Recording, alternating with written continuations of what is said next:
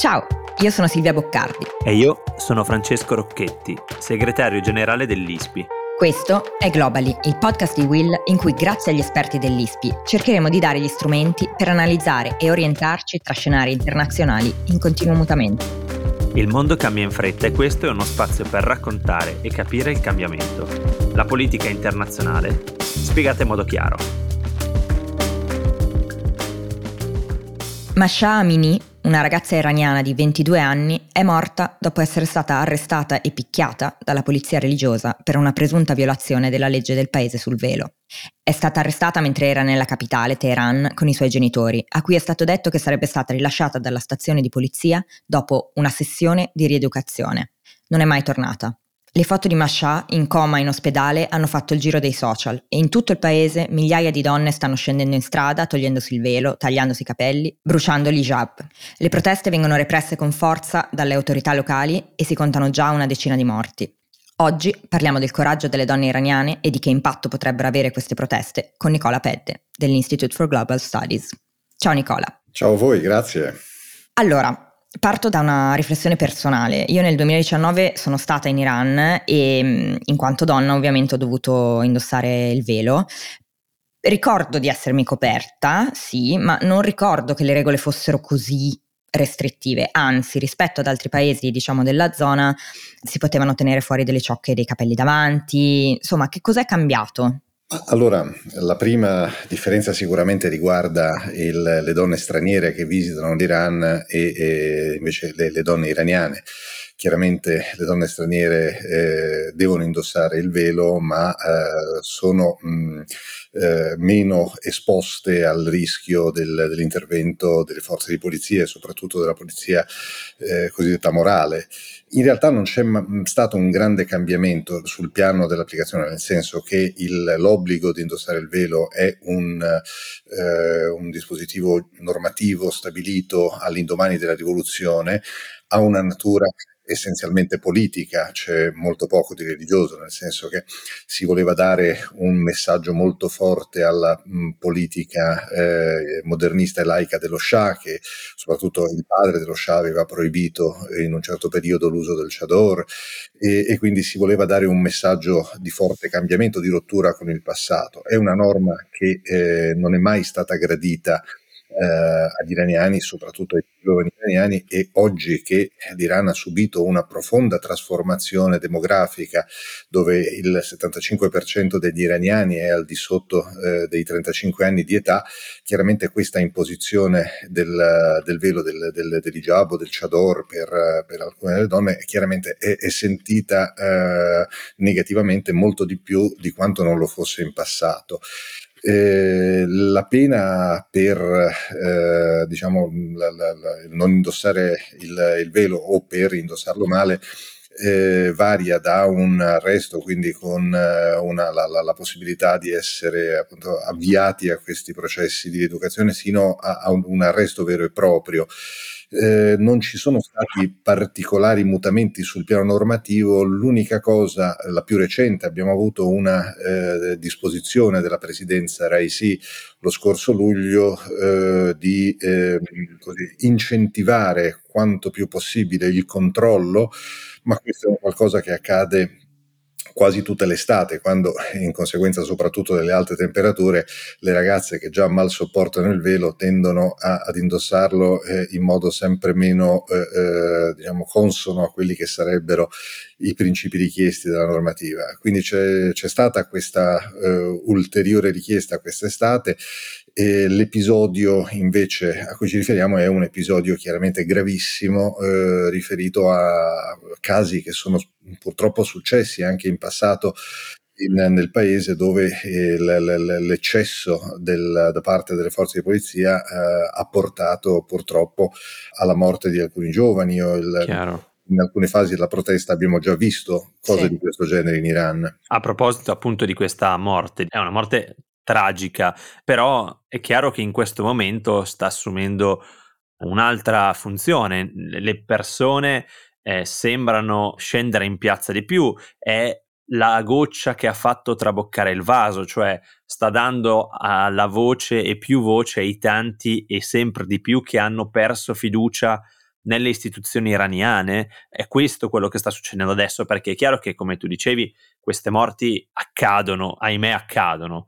È chiaro che questa morte ha scatenato dei fenomeni sociali che non vedevamo da un po' in Iran. Assolutamente sì, è, è veramente un, un episodio di tale gravità da aver eh, provocato lo sdegno della popolazione iraniana, del, soprattutto sì. dei più giovani, che eh, come già in passato, quando durante le, anche le manifestazioni del duemilanove eh, avevano eh, così dovuto assistere a questa uso, a questo impiego della forza ingiustificato da parte di alcuni reparti delle forze di polizia, hanno protestato eh, in modo importante. Ecco, quello che sta accadendo sostanzialmente è quello che abbiamo visto in alcune fasi anche della protesta Eh, politica che ha già interessato il paese. La, la, la società iraniana ritiene la morte di questa ragazza un, uh, un, un fatto gravissimo, una, una morte peraltro ingiustificabile. Morire per aver indossato male il velo è un qualcosa che i giovani iraniani ritengono a questo punto intollerabile.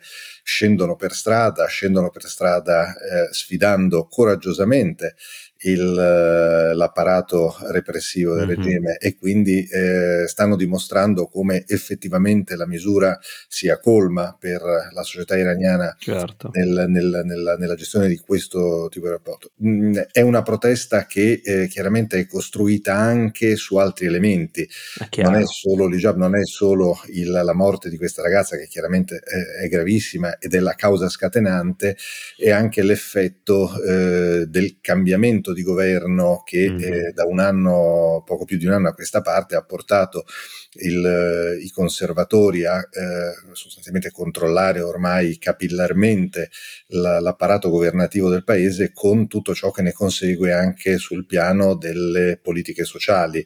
Certo. E un, se a questo uniamo la grave crisi economica e la disoccupazione, che resta un, un elemento purtroppo strutturale del, del, del sistema sociale iraniano e che quindi incrementa ulteriormente il malcontento, insomma ci sono parecchi elementi che concorrono, e questa morte è stata la, proprio la goccia che ha fatto traboccare il vaso di un generale malcontento sociale, soprattutto tra i giovani iraniani. Mm-hmm.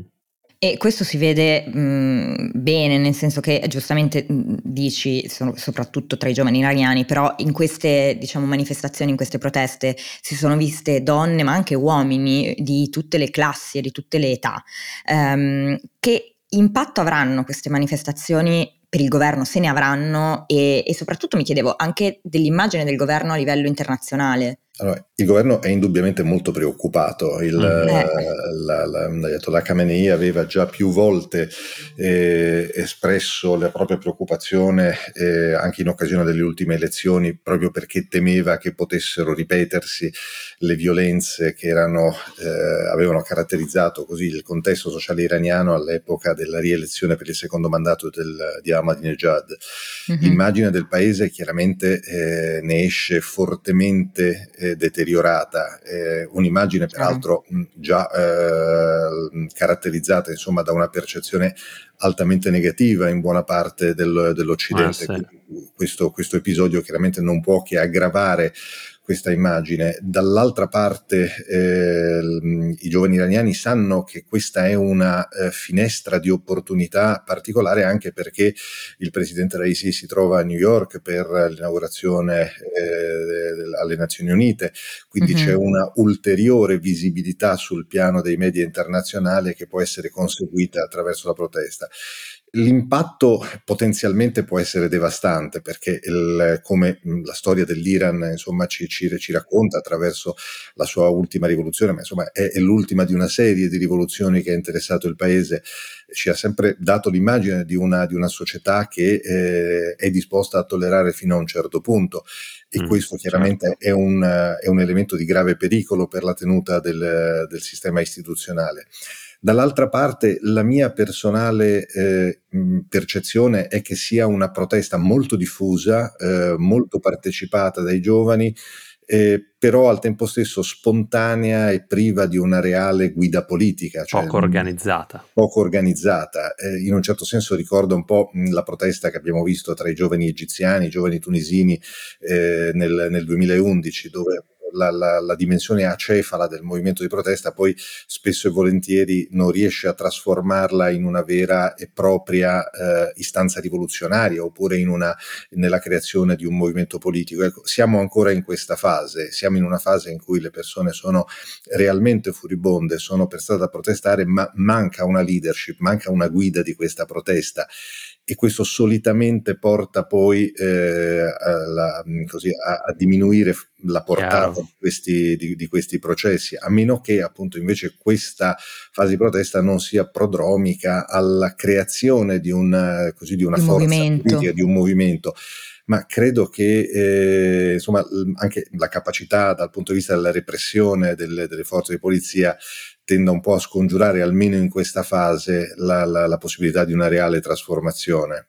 Ieri una giornalista della B B C diceva proprio che lei, appunto di origini iraniane, poi trasferitasi diciamo in tarda età in Inghilterra, era sconvolta diciamo dal coraggio di queste donne, che lei non avrebbe mai avuto nella sua infanzia. Questo mi ha colpito molto, perché evidentemente c'è, c'è un desiderio proprio di tirarsi fuori da una situazione che non è quella, appunto non è quella soltanto del velo chiaramente, ma è quella di poter scegliere se indossare il velo. Ed è forse anche un fatto, come accennavi prima Nicola, veramente generazionale, demografico. Siamo davanti a una generazione che non è cresciuta vedendo la rivoluzione, è cresciuta post rivoluzione eh, e di molti concetti, di molti obblighi, di molte eh, scelte eh, non ne capisce la ragione eh, e quindi fa fatica a connettere con il potere politico, e questo in qualsiasi paese e soprattutto in un Iran che comunque ha una guida eh, molto forte e anche eh, diciamo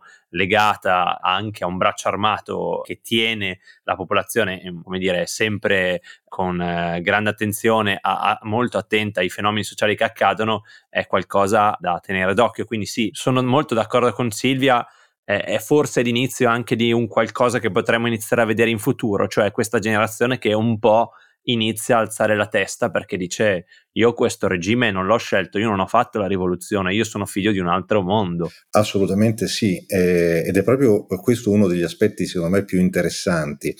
Il, il, nel paese convivono tre generazioni.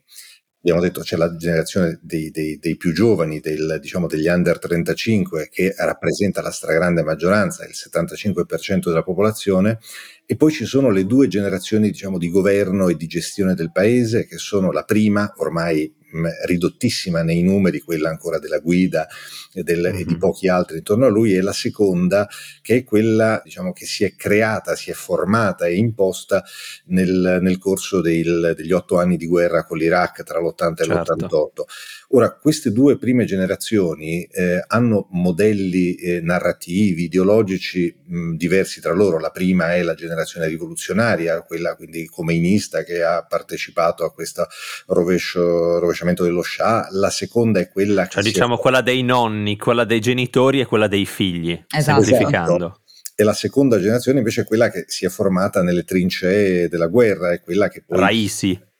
Quella, esatto, quelli che si sono formati poi all'interno soprattutto dei ranghi militari dei Pasdaran, mm-hmm. e i giovani invece non hanno, non erano praticamente nati, la gran parte di loro, all'epoca della rivoluzione, erano troppo piccoli e quindi non hanno fatto la guerra o, o sono nati proprio dopo la fine della guerra, quindi non hanno nessun tipo di eh, diciamo vicinanza ideologica né con il, i principi rivoluzionari né tantomeno con quelli militari che hanno eh, creato il, poi il presupposto di coesione della seconda generazione. Mm-hmm. Questo è un aspetto importante, perché noi vediamo che la gran parte di questi giovani tende oggi ad esprimere dei modelli che vanno volutamente in direzione di eh, così, modelli di riferimento ideologici, storici, mm-hmm. culturali, che sono volutamente distanti sia dalla tradizione rivoluzionaria sia da quella eh, post-rivoluzionaria, da quella del, diciamo, dell'esperienza bellica. Mm-hmm. E quindi vediamo, è molto interessante questo, ci sono anche dei libri che recentemente hanno iniziato a trattare questo argomento, a vedere come anche nella, per esempio nella produzione del, dei nuovi programmi televisivi inizia ad intercettare questa componente giovanile offrendo modelli che sono eh, diametralmente opposti a certo. quelli tradizionali, insomma, del, del, sono paradossalmente occhieggiano molto di più all'Occidente. all'Occidente non, non sempre a quello, nel senso, questa è un, secondo me c'è molto la percezione in, uh, il, in Europa, negli Stati Uniti, sì, di una società fortemente filo-occidentale, mm-hmm, sì, sicuramente ha molti tratti di, di attrazione, di attrattiva per la, diciamo, certo, la, la, la cultura occidentale per loro, però c'è anche una forte componente squisitamente locale, persiana, chiaro, iraniana, e infatti molti di questi modelli, per esempio, pescano uh, alla storia del paese pre-islamica, i grandi, la, i grandi imperatori, Ciro, Reza, perché c'è una componente di identità nazionale che è molto molto forte all'interno di questa società, e proprio questa identità sta plasmando, secondo me,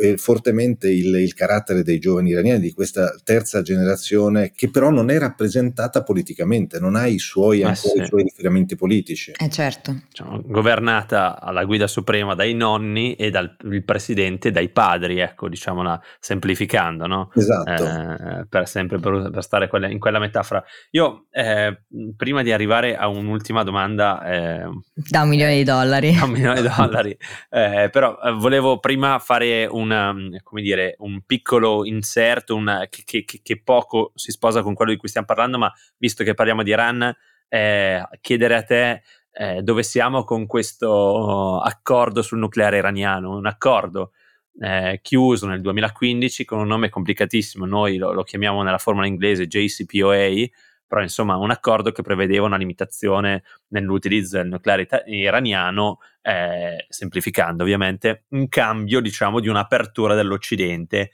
ai mercati, a meno rigidità dell'Occidente verso l'Iran, quindi è una forma di apertura. Questo poi negli anni dopo il duemilaquindici è andato franando anche per una serie di scelte e anche di personalità politiche negli Stati Uniti, Trump, insomma tante cose sono successe.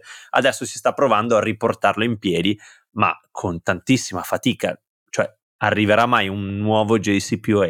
Scusami, è una domanda enorme, lo so, ma giusto per, eh, come dire, per tratteggiare, perché ogni tanto nelle notizie esce a Vienna i negoziati per eh, il nuovo J C P O A, eh, speranza, delusione, e, e, e, e però ecco, sono tanti mesi che va avanti questa cosa. Sì, allora mh, diciamo che alla fine di agosto sembravamo essere vicinissimi alla firma di un nuovo accordo. Gli iraniani avevano accettato molte delle eh, così, il, mh, posizioni espresse dagli Stati Uniti, sì. eh, c'era una, un generale clima di ottimismo intorno al tavolo a Vienna tra i negoziatori. E però ancora una volta, come più volte è successo più, eh, purtroppo nel corso degli ultimi due anni, è arrivata una nuova doccia fredda eh, dall'Iran. Quando sembrava che tutto fosse ormai stato accettato dall'Iran, è arrivata una, un brusco arresto dicendo: noi però abbiamo delle condizioni che devono essere accettate prima della firma di questo accordo, e sostanzialmente sono due le condizioni che gli iraniani chiedono. Una mh, probabilmente anche eh, lecita, giustificata, cioè quella di eh, chiedere agli Stati Uniti la garanzia di tenuta dell'accordo, perché certo. Gli iraniani hanno detto eh, noi avevamo già firmato l'accordo, l'accordo era operativo, voi siete quelli che hanno eh, deciso di eh, ritirarsi dal, dal J C P O A e di uscire, e quindi di eh, trasformarlo poi in una, eh, purtroppo in una, in una disposizione totalmente inefficace che non ha portato risultati, quindi potete garantirci che eh, anche nel prossimo futuro, quando ci saranno le prossime elezioni, resterete fedeli all'accordo. Dovesse vincere Trump, mettiamola, ecco, blunt, esatto. eh, voi ci garantite che non arriva e strappa il foglio di nuovo? Esatto, e gli Stati Uniti eh, rispondono: noi non possiamo purtroppo fornire questa garanzia. Mm-hmm. E questo chiaramente già per l'Iran eh, diventava una, una condizione molto difficile da, da, da, da far sostenere politicamente all'interno del paese. Però anche questa sembravano averla accettata. Eh, l'ultima invece doccia fredda è quella relativa alla conclusione dell'inchiesta da parte dell'Agenzia Internazionale per l'Energia Atomica eh, sulle presunte violazioni del, del programma nucleare iraniano, e quindi sulla, mh, sulle accuse che erano state mosse in più occasioni all'Iran di aver eh, eh, violato quelli che erano mm-hmm, i termini del, del, dell'M P T, quindi del, della, della ricerca, e quindi di aver perseguito sostanzialmente una, una ricerca a scopi militari. E gli mm-hmm. iraniani dicono: noi dobbiamo concludere questa inchiesta prima della firma, perché altrimenti poi eh, la, questa inchiesta in corso ver- potrebbe essere utilizzata per bloccare ancora una volta l'accordo. Insomma, non se ne è fatto nulla e siamo ripiombati eh, purtroppo in un limbo, e avendo ormai il, vicine le, le elezioni di midterm americane, quindi con tutto ciò che ne consegue anche in termini di narrativa politica americana, il rischio che il negoziato sul nucleare iraniano cada nuovamente in una fase di, così, di, di stasi, di pausa indefinita, sì. è purtroppo in questo momento tornato ad essere elevato. Chiaro. Eh, allora arrivo alla mia... Eh, anzi, grazie per questa spiegazione, perché eh, per chi ha seguito utile. un pochino eh, ca- ha capito che adesso si è nella fase non dell'alto ma del basso, insomma siamo nella fase di stallo, di un po' eh, sfiducia verso la chiusura dell'accordo. Chissà se si ritornerà in una fase alta e magari a un certo punto si arriverà a firmare. Ma domanda di un milione di dollari è un po' complessa, ma provo a riassumerla così.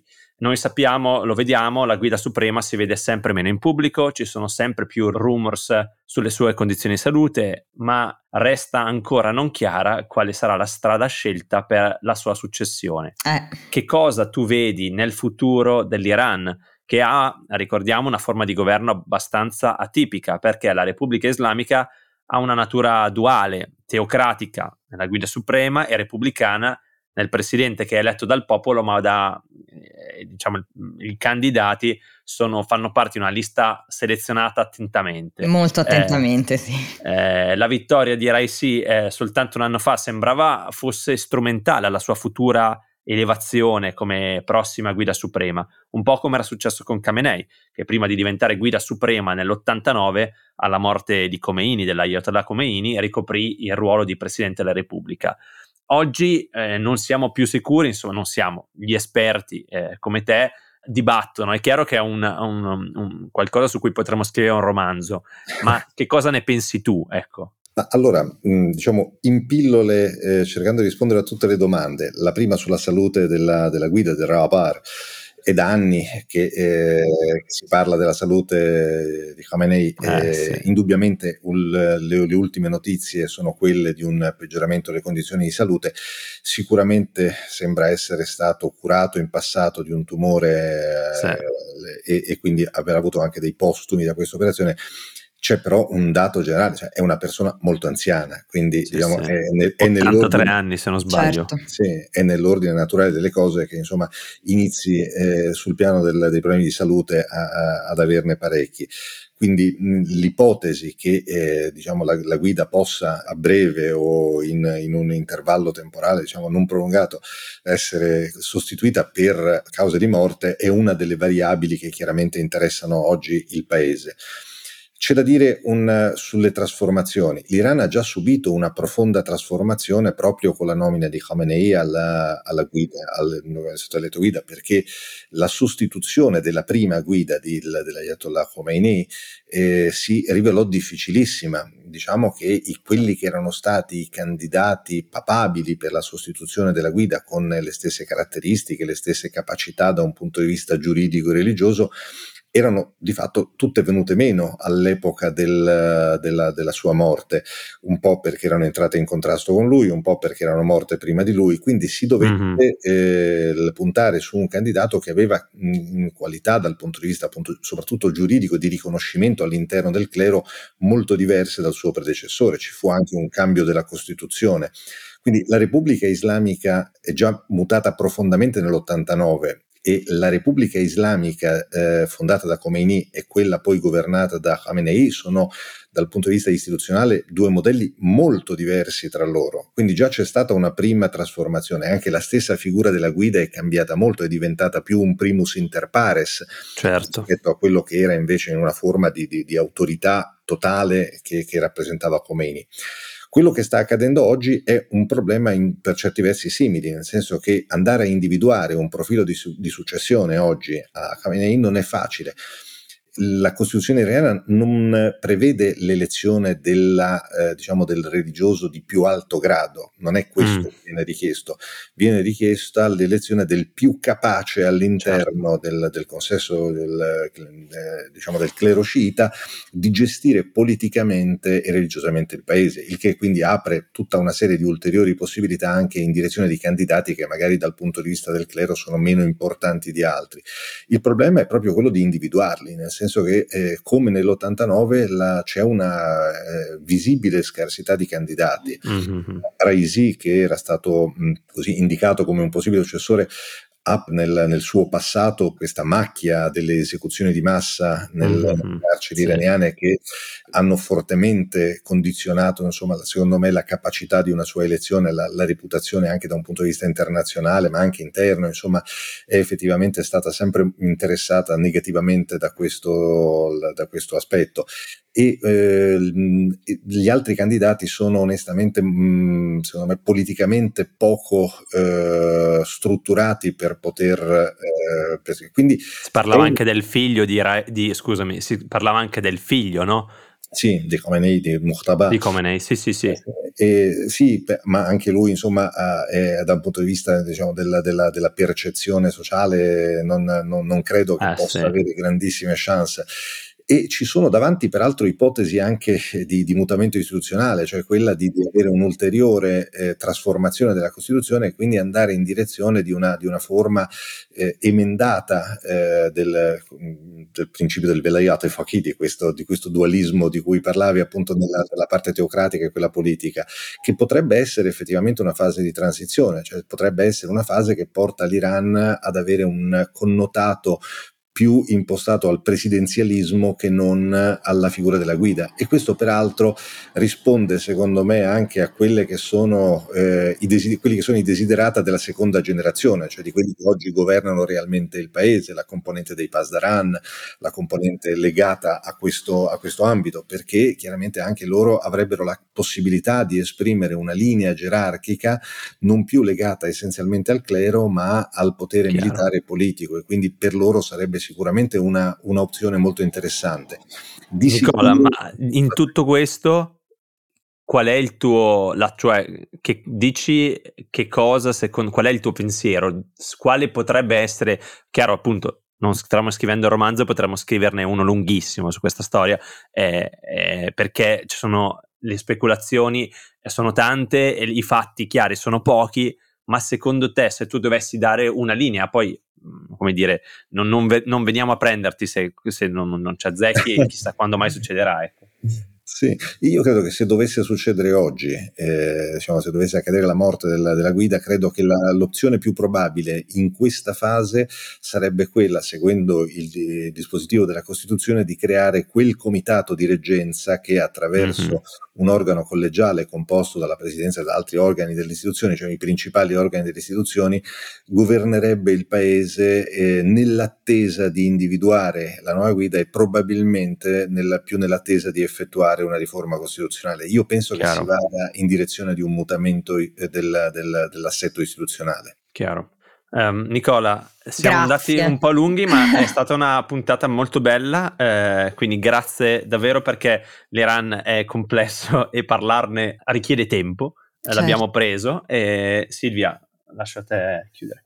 Direi che questa puntata era importante, io ci tenevo particolarmente, infatti sono stati due giorni di lotta con Fra per riuscire a ottenere questa, questa puntata, perché è giusto, è, è giusto, penso sia bellissimo riuscire a parlare eh, di questa tragedia innanzitutto e, e di queste proteste che, che sono in corso in Iran, eh, che ricordiamo non sono appunto soltanto legate al, all'idea di non voler Eh, indossare il velo, ma soprattutto di poter essere liberi e libere di scegliere. Ecco, prima di salutarvi vi segnalo solo che è uscito il primo video podcast di Will con le interviste ai principali leader politici che sono candidati alle elezioni del venticinque settembre.